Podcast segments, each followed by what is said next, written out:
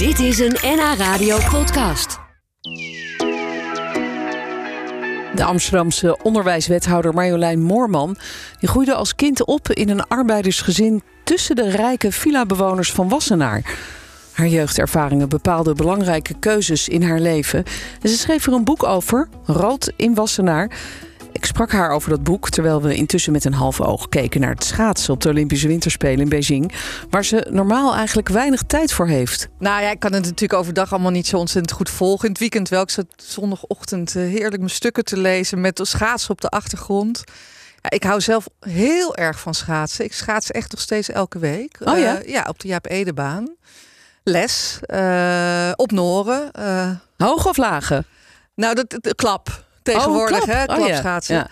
Ja. Eh, nee, heerlijk. Ik, ik, ik- ja, kan, kan me trots zeggen dat ik een goed eh, pootje over de hele binnenbocht eh, kan doen.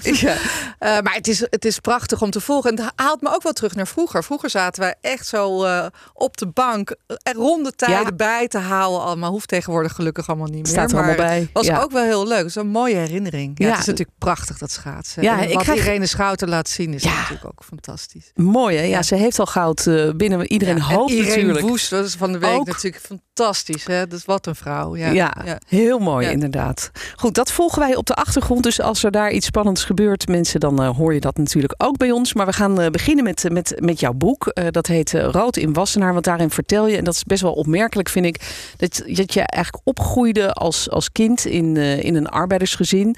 Maar wel tussen de rijken in Wassenaar. Jullie wonen zelf dus niet in, in zo'n villa daar. Nee, dat was naar, bestaat niet. Hè, daar staat het natuurlijk onbekend, maar bestaat niet alleen maar uit villa's. Wij woonden gewoon in een doodnormaal rijtjeshuis. En daar is helemaal niks mee, mis mee. Dat is prima, maar is natuurlijk toch opvallend. Hè, als mensen denken, je komt uit Wassenaar, nou dan zal je wel stinkend rijk zijn. Nou, dat waren wij zeker niet. Eerder eh, andersom, er waren best wel wat financiële problemen thuis. En dat is ook waar Rood naar verwijst. En eigenlijk dubbel gelaagd. Dus wij waren niet alleen minder rijk dan de rest van het dorp. Maar hadden ook een hele andere politieke kleur. hè. Ja, Dus, ja. eh, De rest stemde VVD.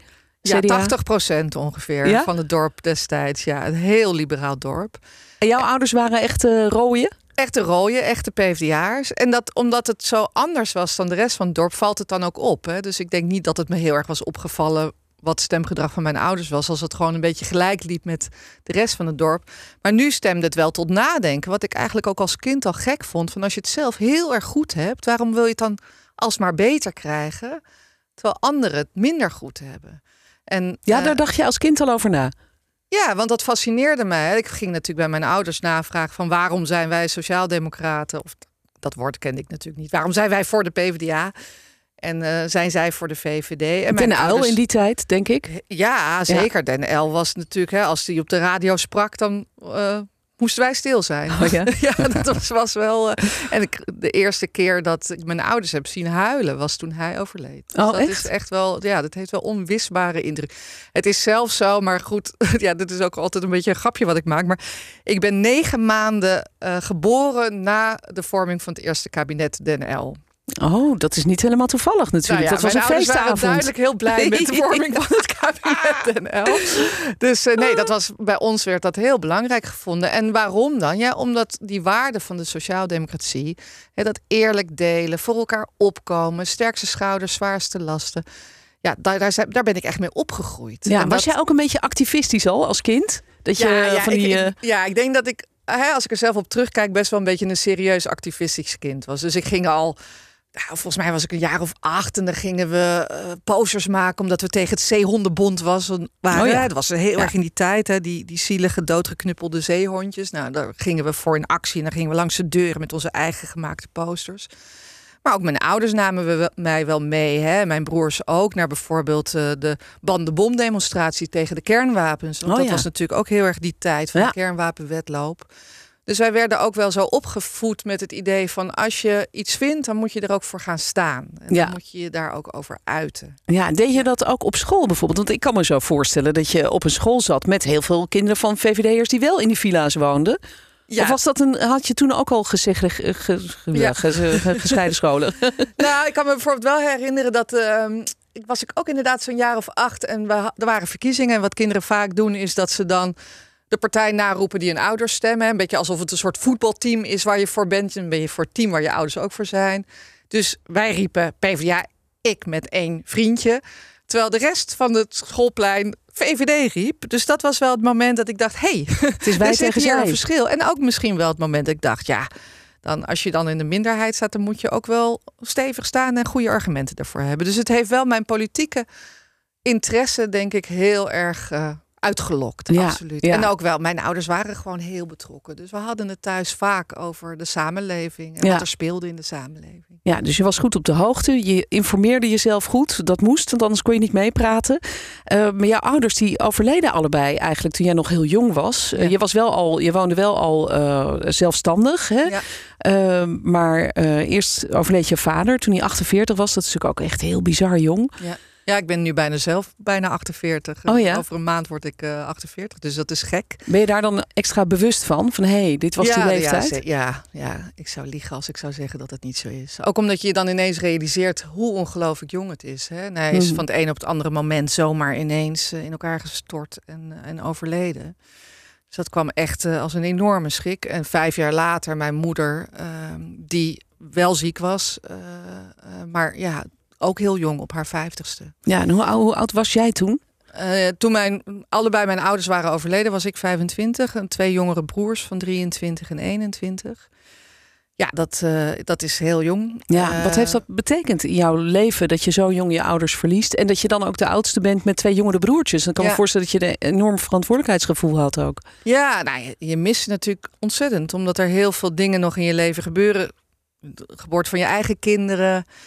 Eh, ik ben gepromoveerd. eh, mijn stappen in de politiek. En daar zijn ze natuurlijk allemaal niet bij geweest. Dus ja, je hebt al op jonge leeftijd verantwoordelijkheid. Ook omdat er wel wat financiële perikelen waren. Die wij, en hè, dat is dat andere deel van rood in Wassenaar. eh, Dat we toch ook een schuld hadden waar we mee moesten dealen op dat moment. Ja, en een grote schuld ook, hè? Ouders, ja. ja. Ja, helaas. Eh, en dat natuurlijk niet gewild door mijn ouders, maar omdat ze zo jong overleden en het daarmee ook niet hebben kunnen wegwerken eigenlijk voor, voor ons, ja, werd dat op ons overgedragen. Zijn we heel goed uitgekomen, overigens. Hè, dus, ja, eh, opmerkelijk genoeg begrijp ik dankzij aandelen. ja, Dat is is een dan heel weer wonderlijk verhaal. wonderlijk. Misschien te, te Ja, het is misschien een beetje te ingewikkeld. Nou, lees maar lezen in het boek. dat, ja. staat, dat staat daar allemaal in. ja, maar je moeder had wat aandelen en die ging Ja, opeens bleek, in de lift. bleek en... dat die er waren en die bleken ook ineens in, in de lift te Ja. gaan. En toen konden we maar. Ik heb me toen ook ontzettend gerealiseerd dat heel veel mensen die mazzel niet hebben. Hè? Dus het is een, ook een verhaal over eh, pech en geluk tegelijkertijd. En dat is natuurlijk wat heel veel mensen in hun leven meemaken. Hè? Ja. Het, is, het leven eh, gaat niet alleen maar over rozen. Iedereen maakt in zijn leven pech mee. Soms heb je ook ineens mazzel. Ja. Maar dat is niet altijd afhankelijk van wat je zelf doet. En daarom is het zo belangrijk dat we naar elkaar omkijken. ja. En dat we er voor elkaar staan op het moment dat iemand pech heeft. Ik praat vandaag, oh, het is sorry, een Russische schaatser waar ze tegen gaat. Ja, ik zit intussen namelijk ook in gesprek met Marjolein Moorman, mijn gast van vandaag, eh, wethouder in Amsterdam van onder andere onderwijs en armoede. En eh, zij heeft ook nog de tijd gevonden om een boek te schrijven, de- schrijven dat heet Rood in Wassenaar, pleidooi voor een kansrijk leven voor iedereen. En eh, in dat boek, we hebben het er net over gehad, eh, beschrijf jij eh, ook jouw jeugd, jouw eigen leven tot nu toe. Maar ook ja, jouw politieke idealen en hoe dat allemaal zo gekomen is. Ja, je vertelde over het, het chique Wassenaar, waar jullie opgroeiden. Niet in een villa, maar in een gewone eengezinswoning. En een arbeidersgezin waar jullie het niet heel breed hadden. Sterker nog, er waren ook wat schulden. Ehm, heeft die jeugd jou uiteindelijk gemaakt, denk je, tot de politica die je nu bent?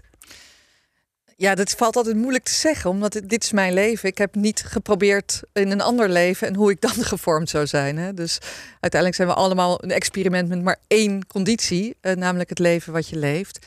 Maar ik denk wel, kijk, een van de pleidooien die ik hou in mijn boek is empathie en omkijken naar elkaar. En ook verschillen zien. En zien dat het met een ander soms anders gaat en een ander pad volgt dan dat jij hebt kunnen volgen.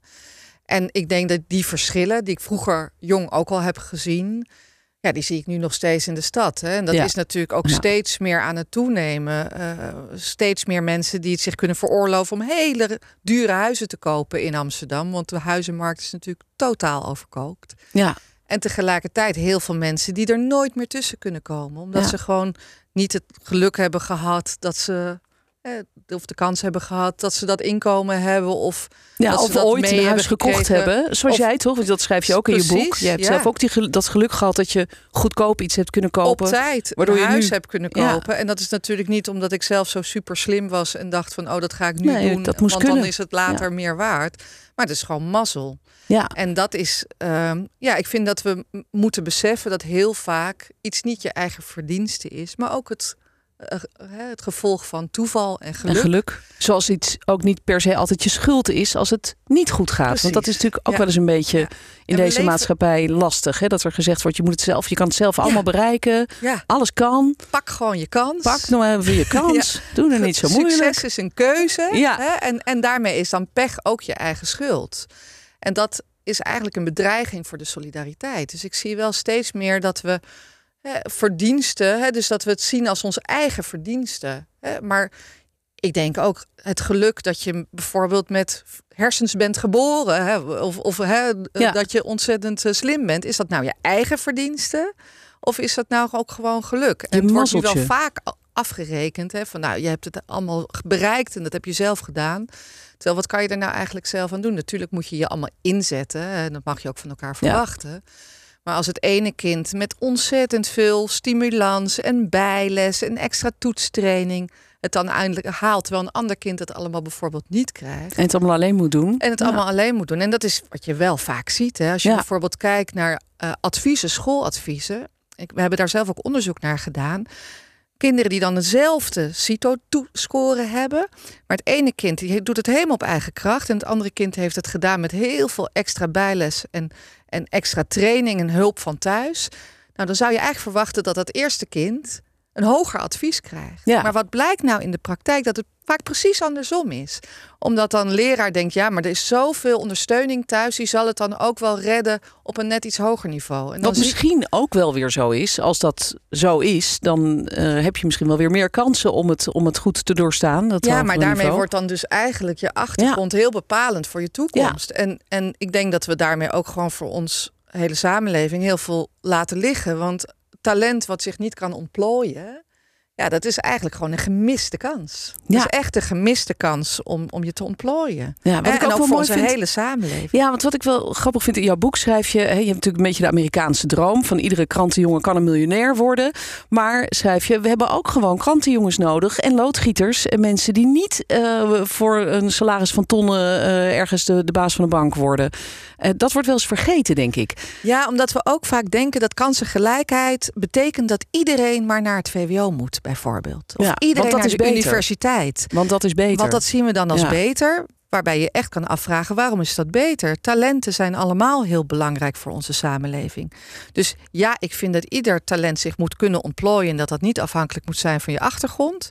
Dus ook kinderen die dat zonder veel ondersteuning zelf kunnen... die moeten natuurlijk die weg kunnen maken. En tegelijkertijd moeten we het niet zo hiërarchisch maken... dat het een hoger beter of is. beter is. En Ja, daar hebben we ouders- het vaak over. Hè? Opstromen en afstromen. Ouders hebben vaak enorme stress als hun kin- kind een VMBO-advies krijgt. Ja, terwijl ze zonde, misschien ook toch? kunnen denken van... goh, nou, dan zou hij of zij een mooie praktische opleiding kunnen gaan doen... waar hij ook waarde in, eh, in heeft.